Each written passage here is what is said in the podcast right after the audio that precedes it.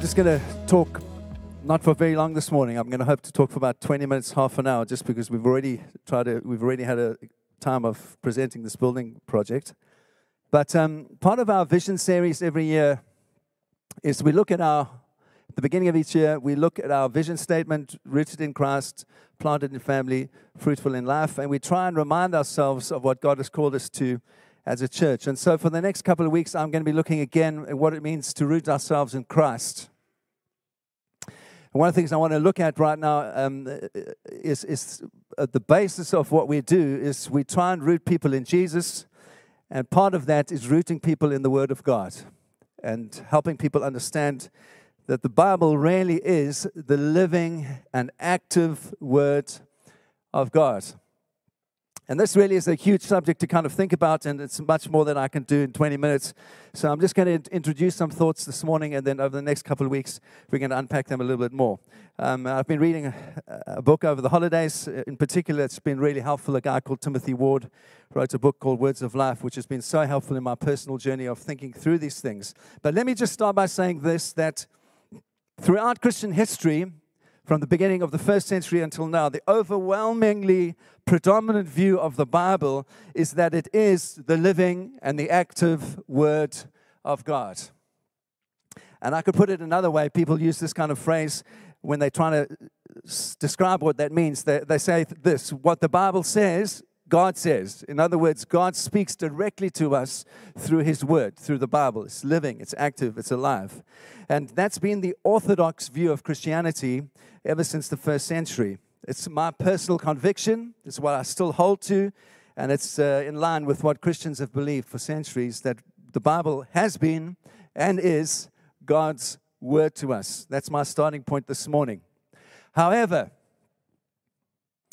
since the Enlightenment, since the 18th century, and particularly in the UK since the 1950s, this has become especially a difficult view to hold because it has been undermined and challenged by various um, intellectuals and, and also philosophically, in particular, over these last couple of hundred years.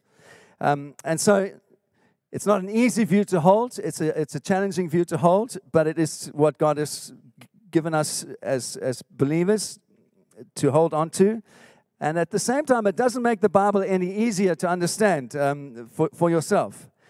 And I found this over the years of leading church um, in various contexts that there's an underlying particular worry amongst some Christians that it's not very far below the surface uh, of their lives. And the heart of this worry is simply this that if we insist that the Bible is God's authoritative word, and we pay great attention to it and we honor it, that somehow we're going to fail to pay the necessary attention to Jesus that we need to pay to Jesus. And uh, you might let me just unpack a little bit more so you, so you hear what I'm, why I say that. Um, and the other thing I've discovered is this that often people have concerns about the Bible or, or questions about the Bible, and they think that their concerns or questions are brand new ones, that no one's thought of them before. I just want to say to you the more the longer I'm a Christian, uh, the more I know this and I've understood this. There, any question that you might have about the Bible, I promise you someone else has thought of it already. And these questions about Jesus and the scripture have been around for centuries. And so it's rarely the case that our concerns are absolutely new. There's always been a context and a history throughout the centuries. So, this basic concern that people have you know, if we pay attention to the Bible, somehow we're not going to pay attention to Jesus and it's all going to get out of proportion. I've heard it expressed in different ways. Here are some of the ways that this kind of thought is expressed. People say things like this Jesus came to promise us abundant life and life in all its fullness. And you know, we can experience all of that without the Bible. We just need the Holy Spirit and it's all going to be cool. We don't, don't need to worry so much about the Bible. Why do you worry so much about what it says and spend so many hours thinking about what it says and what this verse means and what that verse means? That's one way I've heard it expressed. Same kind of concern. Or a second way people express it is this Does the life of the Spirit that we want to enjoy, does that center around hours and hours of discussing what the Bible might say? Or rather, don't we just get that through fellowship and worship and the Spirit? Surely we get it like that. So it's a similar kind of way of expressing it. Or I've heard this as well. In particular, someone spoke to me about this about five or six years ago. Said this, you know, why, why are the meetings, why are the meetings centered around preaching? What we need to do is have everyone just contribute and, and be relaxed and happy. And that's really what's going to build the church. You, you're too fussy about preaching. You see, it's a similar view, you know. Don't make so much fuss about the Bible. Make much of Jesus, and that's all we need. And uh, this has even been um, expressed in, in people writing these same things down. So, for example, um, uh, the last thing I wanted to say is this. You know, I've also had someone say, uh, you know, Jesus Jesus was really irritated with the Pharisees because they, they were the ones that got so concerned with the scripture. And they were, they were the ones that kind of got involved with the minutiae of, of scripture and then they lost the heart of what God was saying. And Jesus didn't like that. So actually, we shouldn't be too concerned about scripture. We should just be concerned about Jesus. I've, I've heard that being said to me as well. Same, same kind of concern. You know, Jesus wants disciples, he doesn't want bookworms. Have you heard that? Same, same thing, same idea. And so there was a biblical scholar, a guy called John Barton, who kind of was trying to encourage people to think like this about that we need only need Jesus and don't need the scripture. And he said this. He said, uh, and I'm quoting him now. He says, "It's not primarily the Bible that is the word of God, but Jesus Christ. I do not think that I could find one single Christian who would dissent from this proposition, for to do so would plainly to be commit the sin of bibliolatry, biblioidolatry, which is the elevation of the Bible above Christ himself. And then he says this Christians are not those that believe the Bible, but those that believe in Jesus. So he's saying it quite plainly. So, on first view, when I read that, I thought, well, perhaps this is it looks it's quite reasonable isn't it? I mean of course it's absolutely true that we are in a living relationship with a living savior and that's the most important thing. And we're not called to give our devotion towards pages on a book. Absolutely i absolutely agree with john barton in this case. But you see if you look carefully at the words, he says Christians are not those that believe in the Bible, but those that believe in Jesus Christ. He's forcing a dichotomy on us which we don't have to choose between. He's saying this either you believe in the Bible or you believe in Jesus. I say to you, absolutely, with all the conviction in my heart, we believe in both. You don't have to choose between Jesus or the Bible. To be a Christian, I would put it quite simply to be a Christian is simply to the way you demonstrate that in the most basic way is to be obedient to what the Bible says. That's what it means to be a Christian. And so, my case A, my best witness to this is, of course, Jesus Christ. Jesus had the Old Testament, the Torah, the Pentateuch, as a Jewish man, he would have he, he loved and studied the Pentateuch. And for him, in the life of Jesus, he treated the Old Testament as God's word to him himself, which he responded to. And surely, if Jesus is our example, we should have the same view of the scripture. It is God's word to us, the God of eternity speaking through human beings. Uh, and I'm going to look at this next week how Jesus says he is the word incarnate.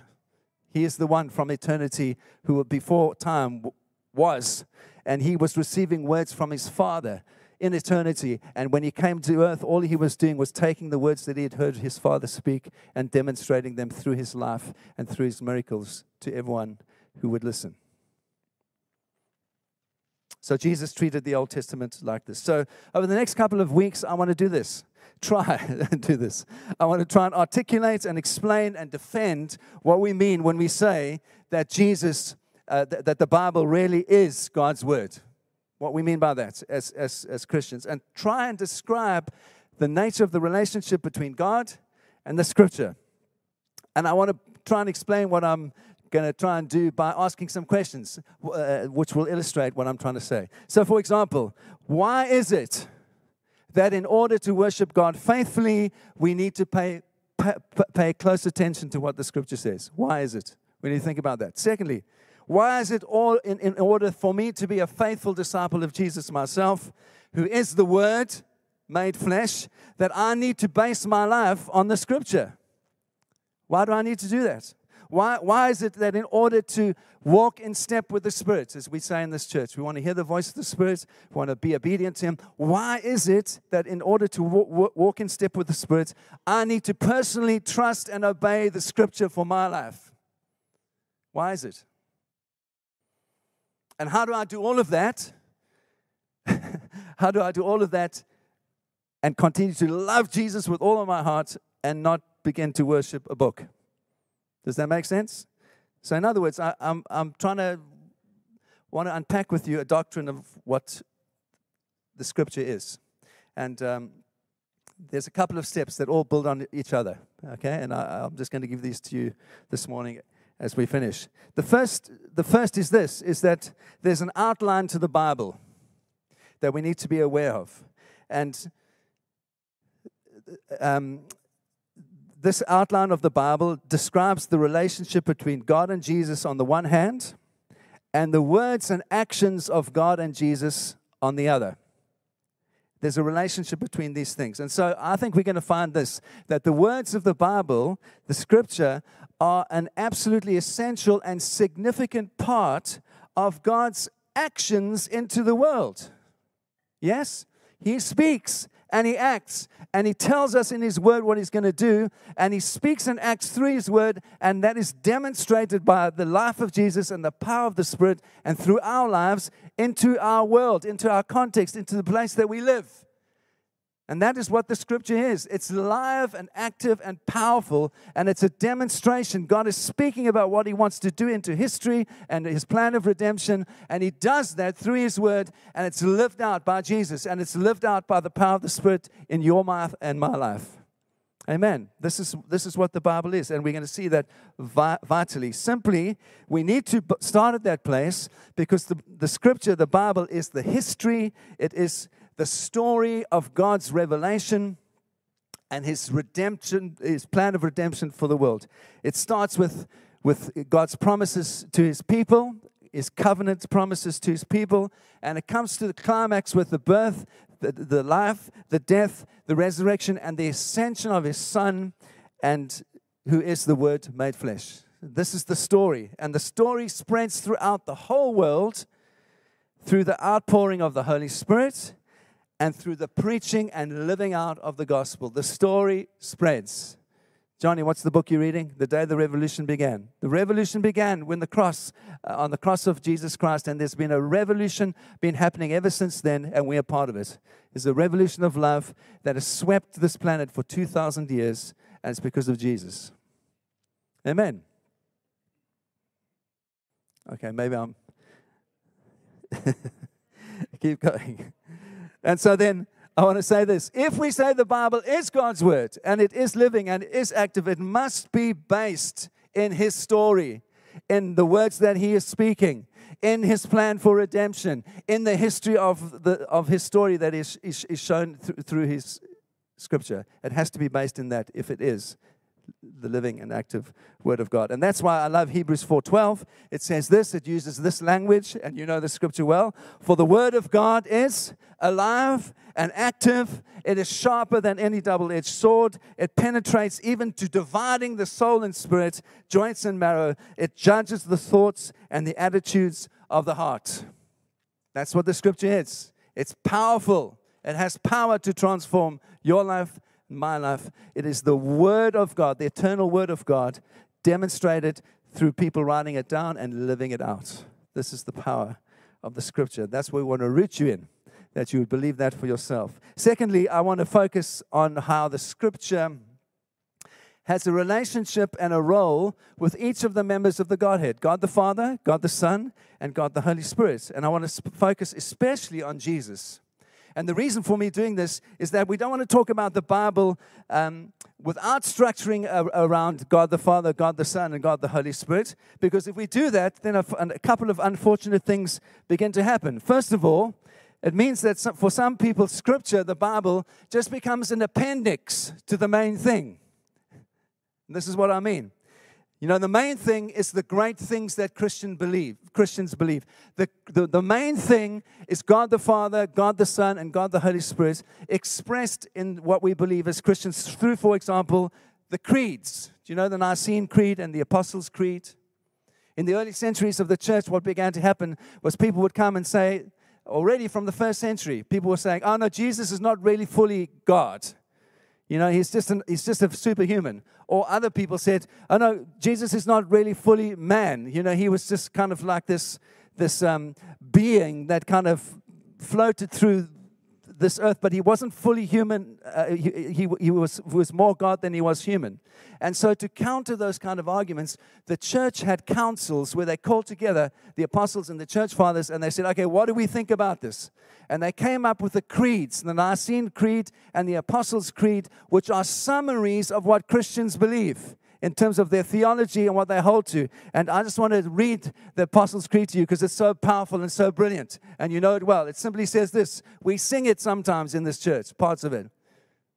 It says this I believe in God, the Father Almighty, creator of heaven and earth. I believe in Jesus Christ, his only Son our Lord, who was conceived by the Holy Spirit, born of the Virgin Mary, suffered under Pontius Pilate, who was crucified, died, and buried. He descended to the dead. On the third day, he rose again. He ascended into heaven. He is seated at the right hand of the Father, and he will come to judge the living and the dead. I believe in the Holy Spirit. The Holy Catholic Church. Catholic there just means communion, it doesn't mean denomination the communion of saints, the forgiveness of sins, the resurrection of the body, and the life everlasting. Amen. I believe. This is the creed we believe. And sometimes people get this view of the Bible that actually it's just the introduction. You kind of like agree the terms on which you're going to discuss the important things, and the important things are God the Father, God the Son, and God the Holy Spirit. And the Bible is just kind of the, the means through which you do that.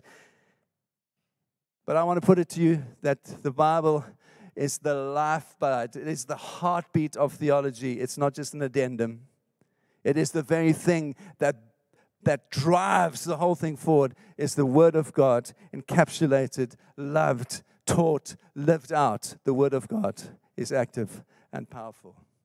I want you to be rooted in that this year. And so,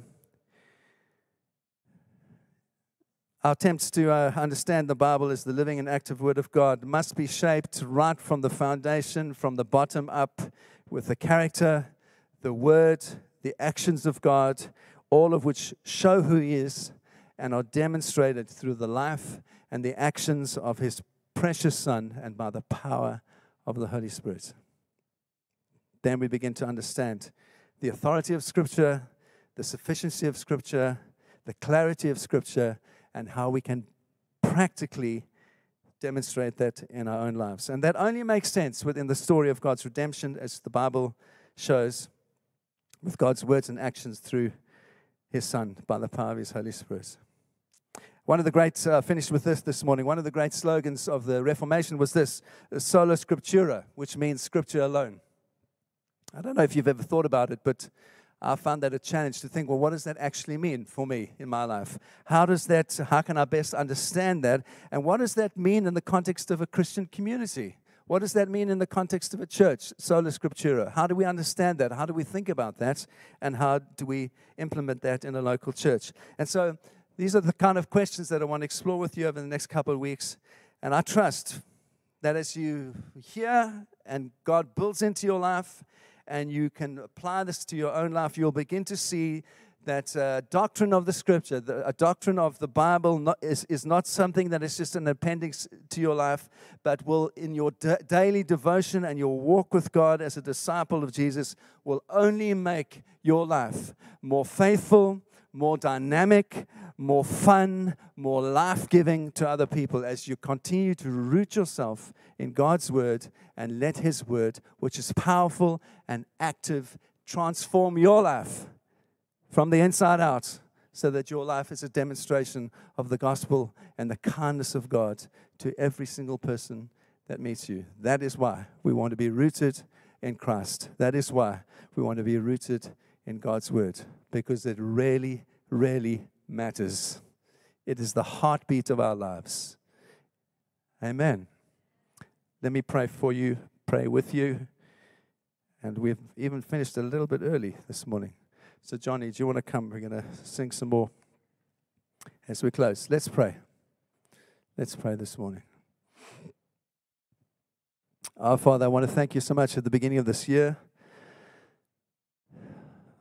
for who you are, that you're a good Father to us.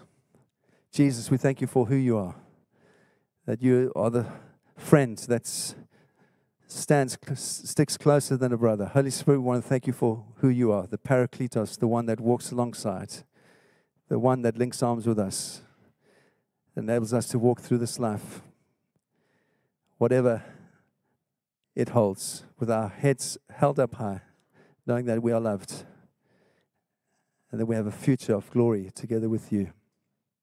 Jesus, I pray right at the outset of this this whole new year with all that lies ahead and the joy of everything that lies ahead, God, I pray that we would love your words in an increasingly deeper way, that you'd help us to, to have the fire inside our bellies that would want us, that would enable us to read and to think and to study and to talk and to encourage and to pray for each other as we journey together.